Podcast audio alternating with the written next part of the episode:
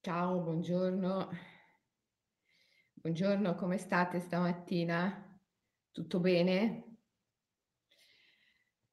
Oh, è praticamente la vigilia di Natale ed è bellissimo essere qui insieme e saremo insieme anche domani, sempre alle 7 e saremo insieme tutti i giorni, sempre alle 7.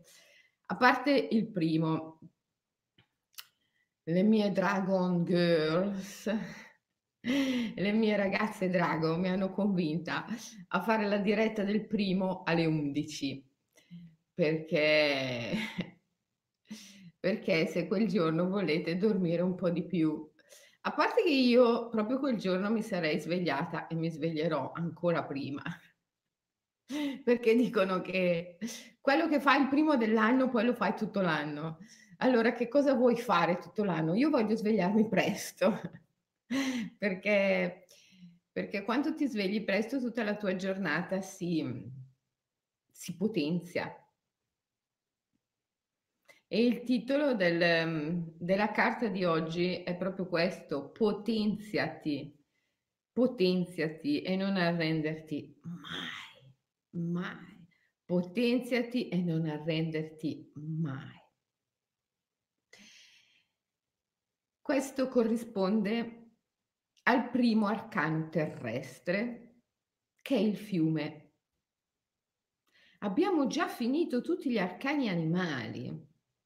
Ve li ricordate? È stato un viaggio bellissimo. È durato 17 giorni, perché gli arcani animali sono 17. E, e ci siamo detti un sacco di cose. Abbiamo fatto tanti omi, tante meditazioni, tutte diverse tra loro apparentemente. Infatti c'è qualcuno di voi, qualcuno di voi che ha scritto e io ho letto i commenti, perché ricordatevi che io leggo tutti i vostri commenti. Per me è molto importante, è un modo di essere insieme, è un modo di fare, mhmm, comunità. E vabbè, qualcuno di voi ha scritto che mhmm, che è bellissimo essere insieme tutti i giorni, è è bellissimo, ehm, quello che ci diciamo, il modo in cui ce lo diciamo, ehm, questo spazio così outsider rispetto al mondo così ribelle, da cui si può trarre una vera forza, una vera energia. Però troppi argomenti, Selene, troppe cose, non ci si riesce a stare dietro, ogni giorno cambia argomento. Sì, è vero. Però fondamentalmente sono tanti modi per dire la medesima cosa. Perché la cosa che dobbiamo dirci alla fine è una, è una soltanto, non è che ce ne sono molte, è una sola la cosa che dobbiamo dirci. E la dobbiamo dire con il cuore. Non si può esprimere a parole. Ciò che veramente conta rimane non detto. È un sentimento. È un sì profondo.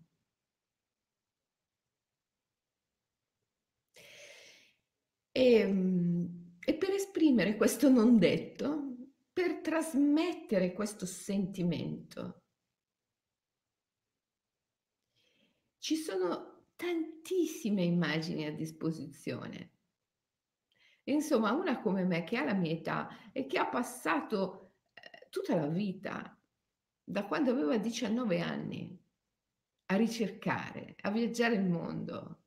Sono stata con il mio maestro che mi ha iniziata allo yoga sciamanico in Oriente, poi so stata 6 anni nell'eremitaggio della foresta in Sri Lanka col mio maestro di meditazione Theravada il venerabile Gatatera, il mio compagno di meditazione, il Gotatuve Sumanalokatero, che diversi di voi hanno anche conosciuto personalmente, perché poi l'ho portato anche qui diverse volte in Svizzera e in Italia per aiutarmi a insegnare la meditazione. Poi mi sono laureata in psicologia e ho conosciuto James Silman qui in Svizzera e si è aperto tutto il capitolo della psicologia archetipica, dell'immaginale, che ha molto più a che vedere con le tradizioni spirituali dei popoli e con l'arte che non con la psicologia tradizionale. Poi si è aperto tutto il mondo della Siberia, della Mongolia, anni, anni, anni passati con gli sciamani della Siberia, una grande, grande passione intensa, profonda, da cui sono nati i miei libri, Il profumo della luna, Discorso alla luna. E poi sullo sfondo sempre il Tibet e il Bhutan, dove andavo un anno sì, un anno no, un anno sì, un anno no per 30 anni. Il Ladakh, le oracolesse tantriche, gli sciamani del Bhutan, il folle divino. E, e poi ovviamente l'Assam, Guwahati, il Kalimandir, dove c'è una comunità forte appartenente alla nostra famiglia, la nostra comunità, eh, la comunità dello yoga sciamanico e, e la Birmania, la mia amica Wai Lan Lan, la sciamana birmana, con la quale ho ideato le carte dei Nat. Eh? E lo Yemen, e l'Iran, i miei amici sufi, i sufi, i dervisci, l'Islam esoterico. E, e ciliegina sulla torta, il Giappone e il buddismo esoterico del Giappone, lo Shingon e lo Shujendo, gli sciamani Shujendo, gli sciamani Yamabushi, Noburo Kudado, il coautore dei miei libri sul Giappone, lo Shirling Yoko, l'Ekigai. Quindi capite che quando voi mi scrivete, Selene, troppe cose, per me sono poche, è troppo poco, troppo poco, dipende dal metro di misura, ma non esiste in verità troppo poco, dai ragazzi, sono parametri mentali, sono parametri mentali troppo poco, eh, tanto, meno. Io ho imparato una cosa ed è questo che vi voglio trasmettere. Tutte, ma proprio tutte le tradizioni spirituali dei popoli, alla fine ci dicono una cosa, una. Tutte le tradizioni misteriosofiche del mondo hanno una radice, una radice comune. Questa non può essere trasmessa a parole è un sentimento.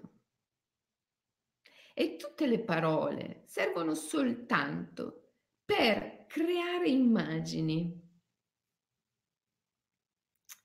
Come direbbe Michael, come direbbe anche Naropa, apparizioni magiche. Servono a creare pensieri le parole,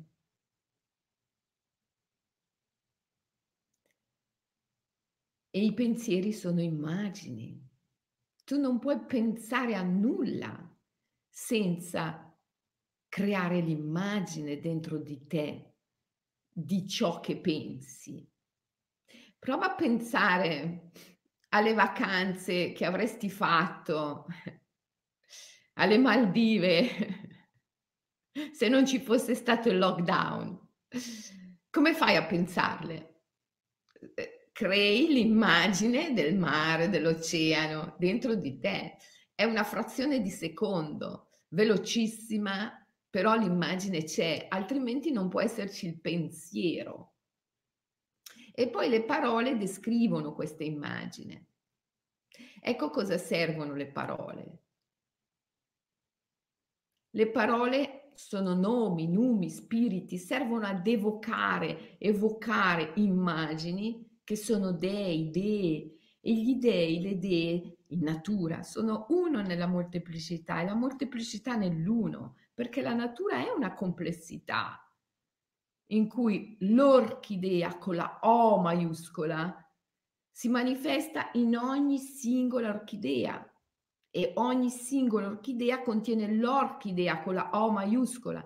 La natura è una realtà complessa in cui il tutto è nella parte, la parte nel tutto. Gli spiriti, gli dei, le dee sono uno nella molteplicità e la molteplicità nell'uno.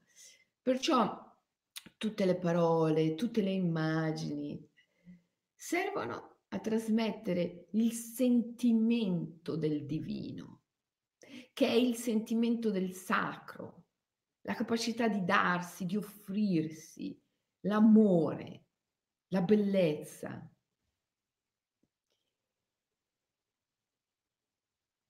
Che può solo essere nominata in questo modo, amore, bellezza, sacro, darsi, offrirsi, ma non può essere declinata a parole, perché è un sentimento. Però però puoi evocare, evocare, evocare questo sentimento attraverso le parole, attraverso le immagini che le parole portano con sé. E questo è quello che facciamo alla fine qua ogni giorno, con tante parole diverse, creando tante immagini diverse, creando tante apparizioni magiche come direbbe Michael Onaropa, creando tante apparizioni magiche, tante apparizioni magiche. Noi manifestiamo un sentimento, uno, uno solo, è sempre quello. Quindi, quindi a chi mi dice tante cose, bellissimo eh Selene, bellissimo, premettono, però tante cose, troppe cose, eh, mi si confonde la mente. È viva. La mente deve confondersi, altrimenti si aggrappa alle teorie. Il cammino è quello che ti porta oltre la mente. Per cui va bene che la mente si confonda e che non possa aggrapparsi a una teoria. Tante immagini, evocare tante immagini per non esserne schiavo, per non essere schiavo di nessuna di esse. Chi conosce una sola cosa, è sempre quella, finisce poi per diventare suddito di quella cosa. Se invece hai una conoscenza che spazia, non è vero che non approfondisci nulla. Approfondisci e come? Perché alla fine ogni cosa dice la stessa cosa. E quindi ogni esperienza in campo spirituale approfondisce e intensifica una medesima verità, una.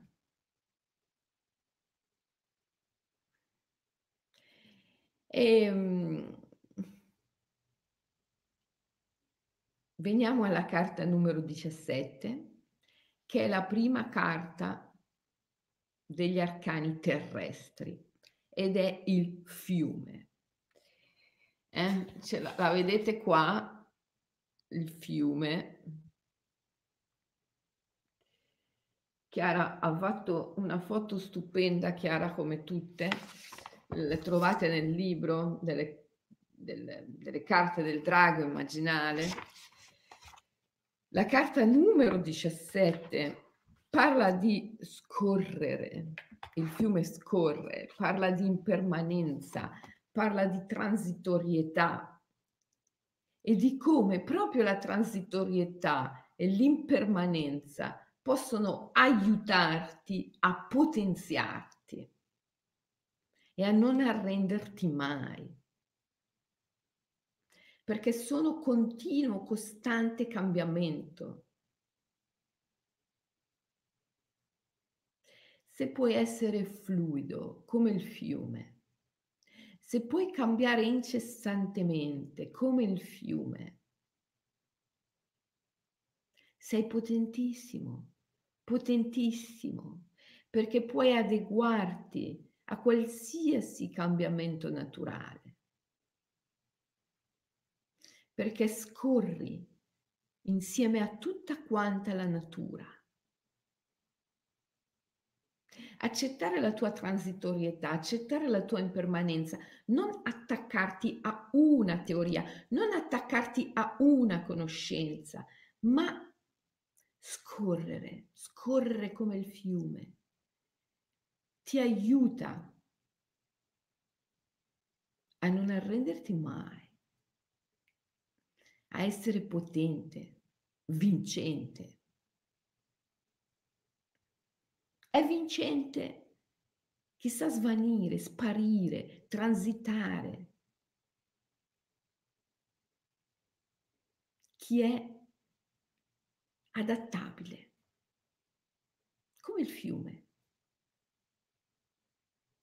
Eraclito diceva un uomo non può bagnarsi due volte nello stesso fiume.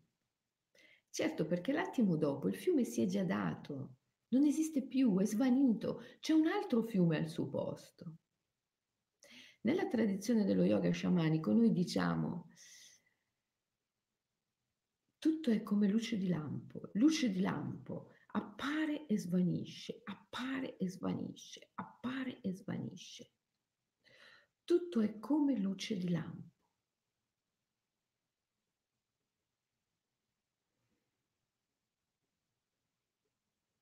Oggi la fisica quantistica ha portato in essere il modello di un universo olografico pulsante Olografico vuol dire che il tutto è nella parte la parte nel tutto. Pulsante vuol dire questo, appare, svanisce, appare, svanisce, appare, svanisce. Non permane.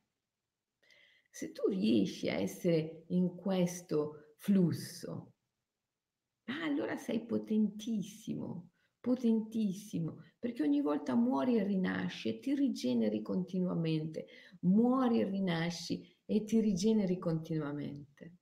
Voglio leggervi subito la formula psichica che riguarda la carta numero 17.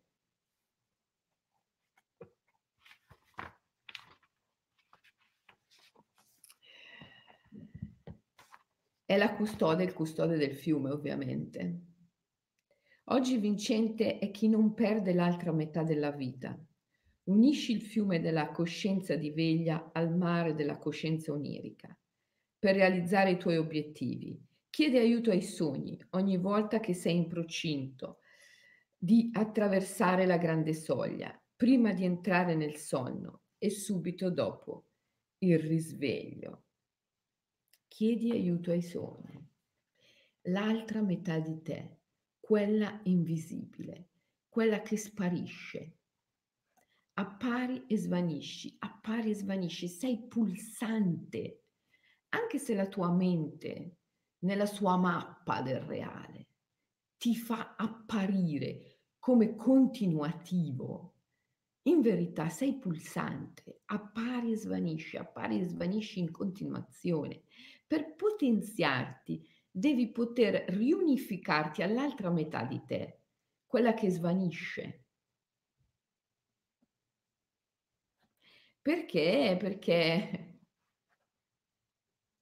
perché l'umanità attuale è l'umanità del controllo, del potere e vuole esercitare il controllo attraverso la mente.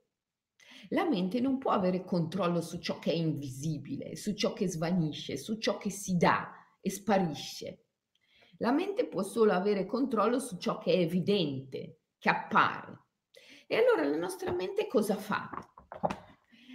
Prende tutti i momenti in cui l'immagine, la grande imago, la complessità di tutte le singole immagini svanisce e rimuove, rimuove, rimuove tutti questi momenti in cui l'immagine svanisce.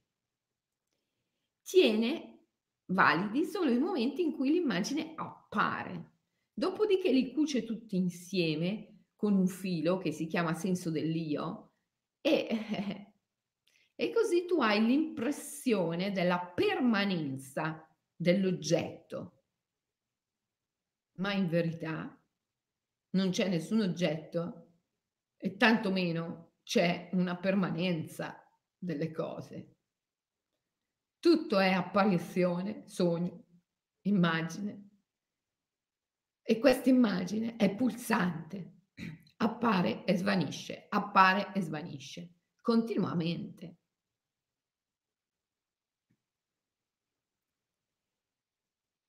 Oltretutto, il rimosso, tutta la parte delle immagini, quella invisibile, che la mente rimuove, rimuove, rimuove, rimuove continuamente perché non può avere controllo sull'invisibile.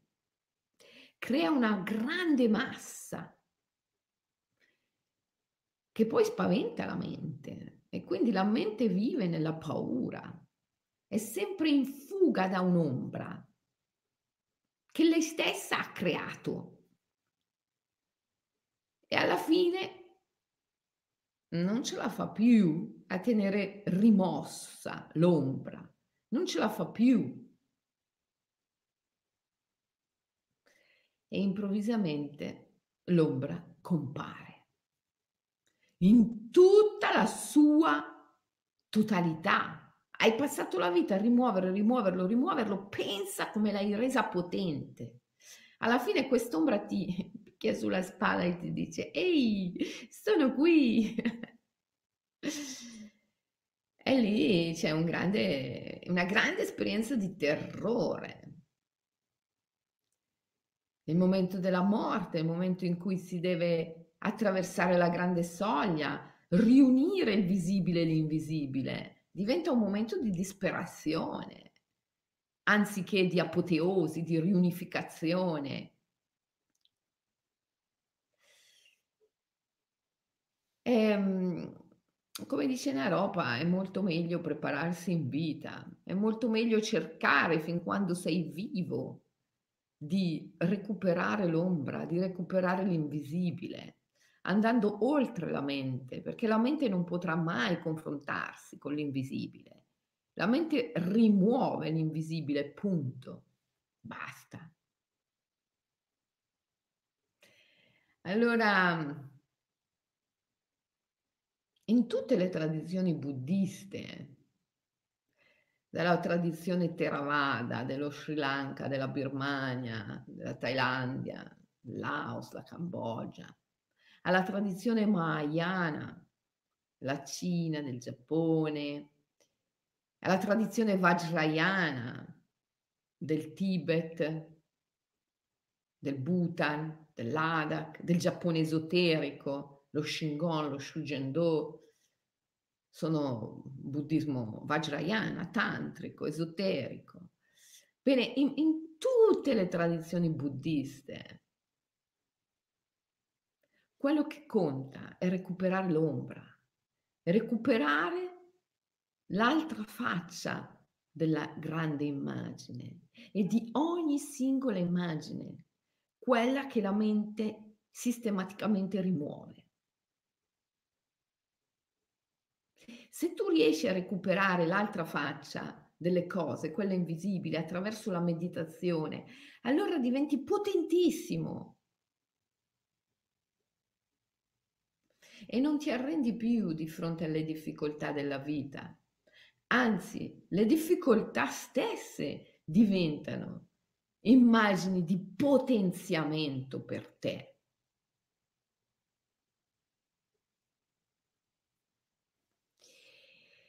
In effetti tutte le tradizioni meditative, quando sono autentiche, quando sono vere, quando non sono eh, oppio del capitalismo, sai quella meditazione che, che si fa eh, per far rilassare i lavoratori così che possano rendere di più Ehm, questo non è lo scopo nobile della meditazione. La vera meditazione, la meditazione autentica,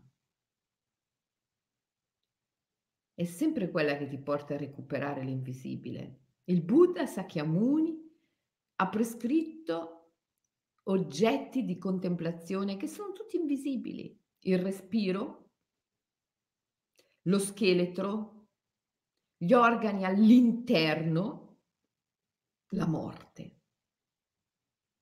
Questi sono sostanzialmente gli oggetti di meditazione su cui si, ci si concentra nel buddismo Theravada. Nella meditazione Vipassana, Vidarshana. E sono tutti invisibili. Per non parlare del buddismo esoterico, in cui ci si concentra sulla forma della divinità. Vi sembra che la divinità sia visibile? O per non parlare delle tradizioni ancora più animiste del buddismo, come lo Shujen Do, in cui ci si concentra addirittura sugli spiriti di natura, che nello shintoismo sono kami e megami. Ne parlo nei miei libri, Lo Shirling Yoko, L'immersione nei boschi, l'Ikigai.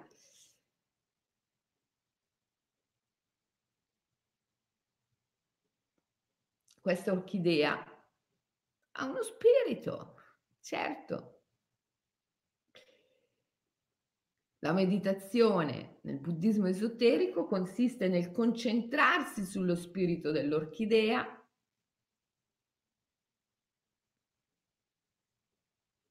e nel potenziamento reciproco uomo-natura.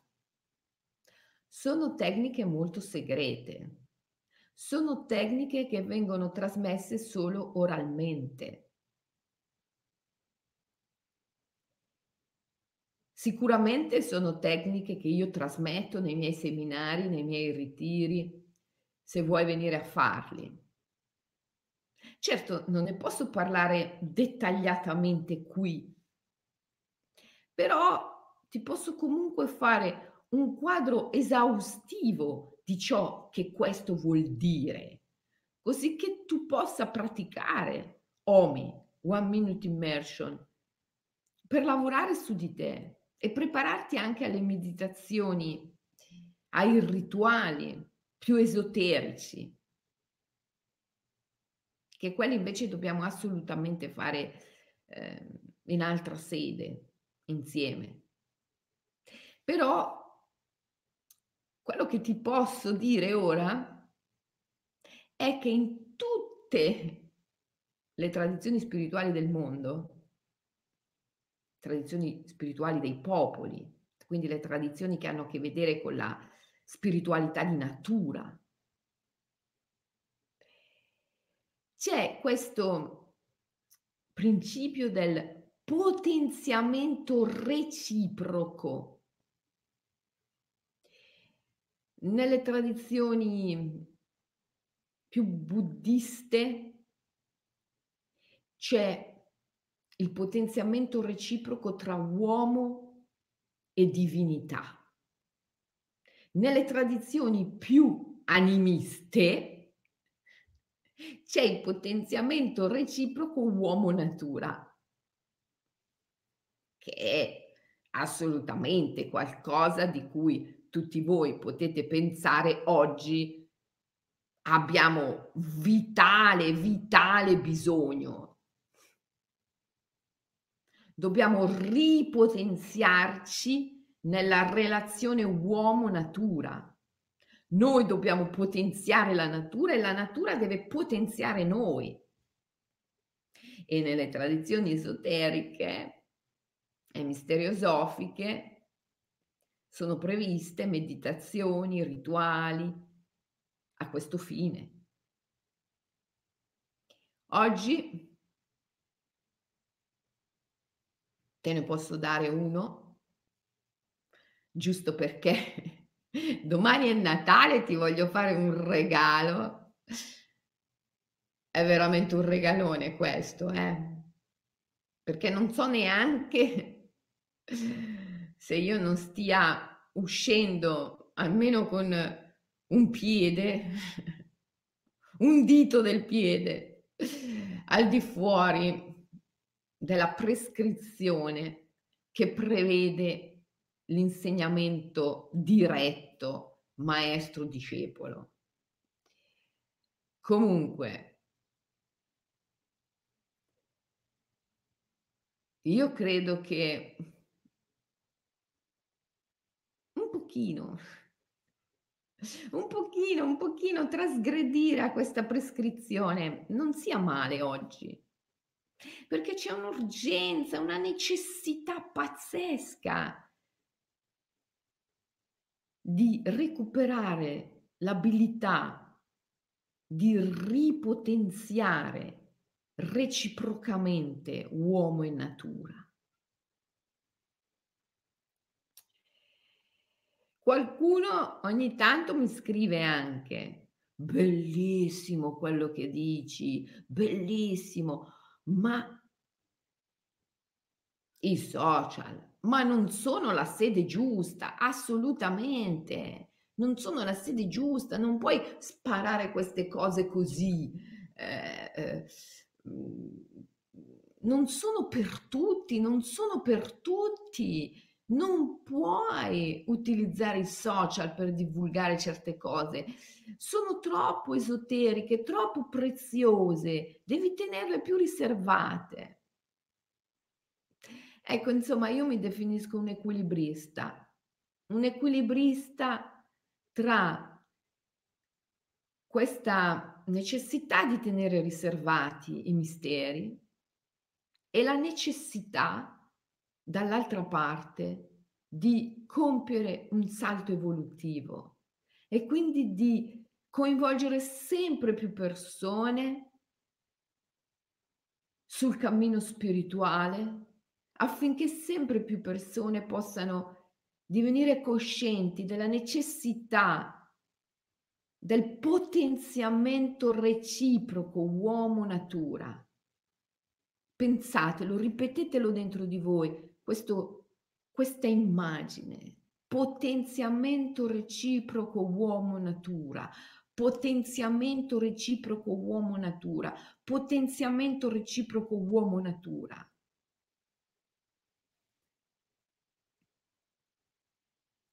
Ecco, pensate che ci sono tradizioni esoteriche nello sciamanismo turco-mongolo o nel, presso gli sciamani eh, um, eh, del, del, del Giappone, Yamabushi, ci sono intere tradizioni che si fondano su questo. Ecco, secondo me oggi è vitale, è vitale la diffusione di questo, è vitale che sempre più persone eh, imparino questo, apprendano questo, si aprano a questo. E quindi io credo che oggi chi ha un compito di divulgazione come il mio debba veramente essere un equilibrista, e cercare sempre di stare su questo filo che ti permette di procedere verso una continua costante evoluzione, crescita, che coinvolge sempre più persone, sempre più persone, sempre più persone, ma nello stesso tempo ti impedisce di cadere nel divulgare esageratamente ciò che invece dovrebbe essere mantenuto segreto. C'è un equilibrio. Ehm, e io non mi sono mai permessa di camminare su questo filo se non dopo 30 anni di pratica e di lavoro.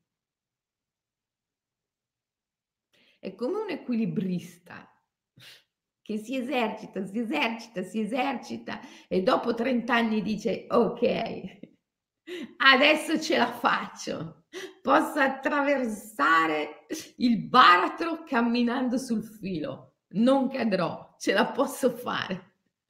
Ecco, un giorno mi sono detta, ok, dai, posso attraversare il baratro camminando sul filo. E, ehm, e proprio rimanendo sul filo,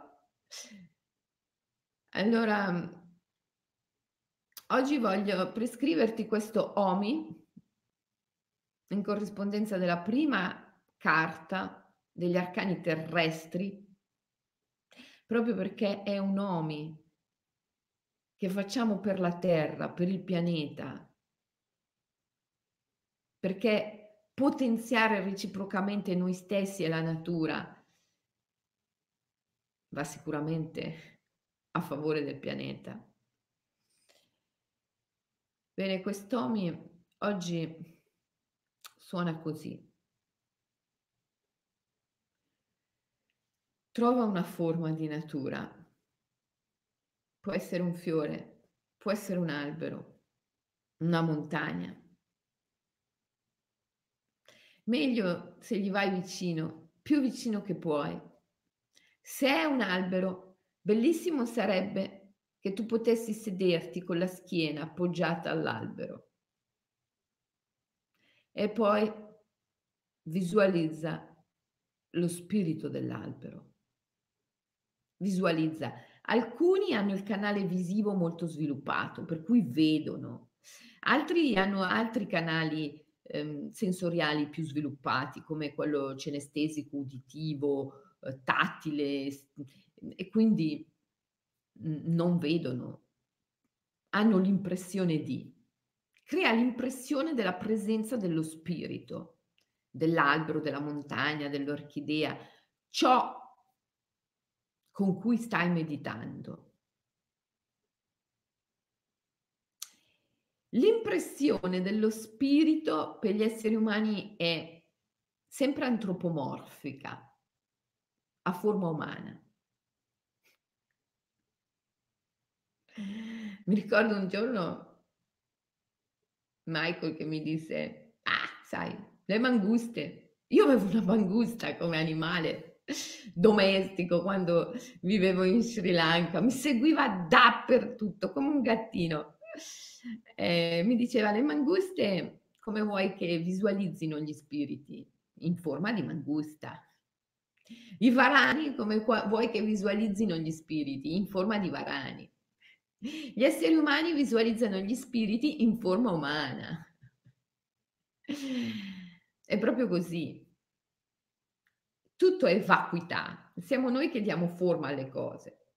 Allora come lo vuoi visualizzare lo spirito di un albero, di una montagna? Dagli forma umana, devi dargli forma umana.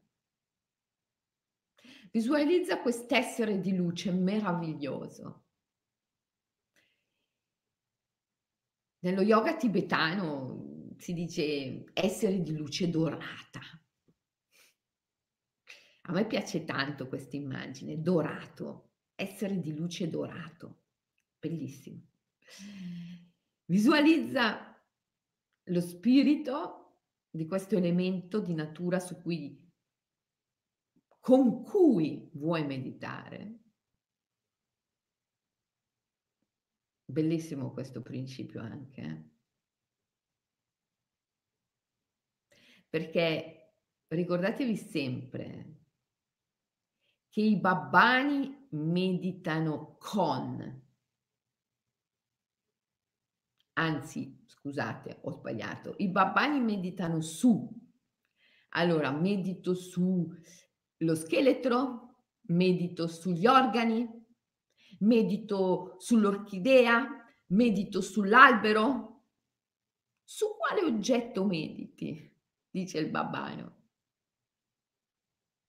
Lo sciamano medita con, è un'altra cosa. Medito con i miei organi, medito con il mio scheletro, medito con l'orchidea, medito con l'albero, non medito sull'albero, non medito sullo scheletro, non medito sul respiro, medito con il respiro, perché il respiro è una divinità, è uno spirito che medita con me. Non medito sull'orchidea, medito con l'orchidea, perché l'orchidea nella meditazione è uno spirito che medita con me e di cui percepisco la presenza lì con me.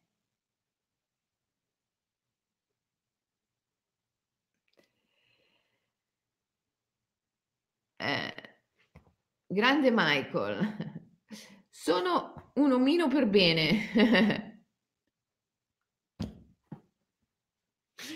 Io adoro gli omini che ironizzano su se stessi. In verità non sono minima, perché quando puoi ironizzare su te stesso non sei più uno, uno metto in giacca e cravatta, come lo chiamava Aurobindo, no, lo metto in giacca e cravatta, è quello che si prende sempre sul serio. Invece il grande uomo è quello che quando si mette la cravatta ride, ride e non si prende mai sul serio. Scusate, mi è scappato di leggere una chat così. Ogni tanto le vedo le vostre chat, bellissimo. Eh, non ho tempo di leggerle tutte nella diretta, altrimenti la diretta durerebbe tre ore.